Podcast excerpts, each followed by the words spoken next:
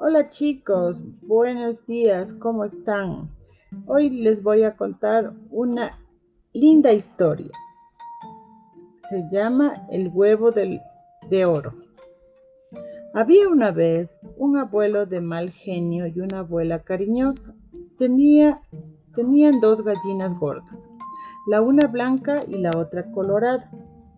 Un día la gallina colorada puso un huevo de oro. La gallina blanca saltó del susto, cacareó y cacareó.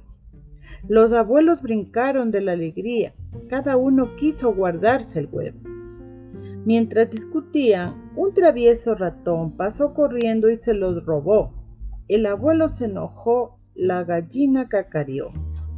Cocorocó, cocorocó, no te enojes, abuelo, no llores, abuela, pondré otro huevo. Así lo hizo, pero fue un huevo normal.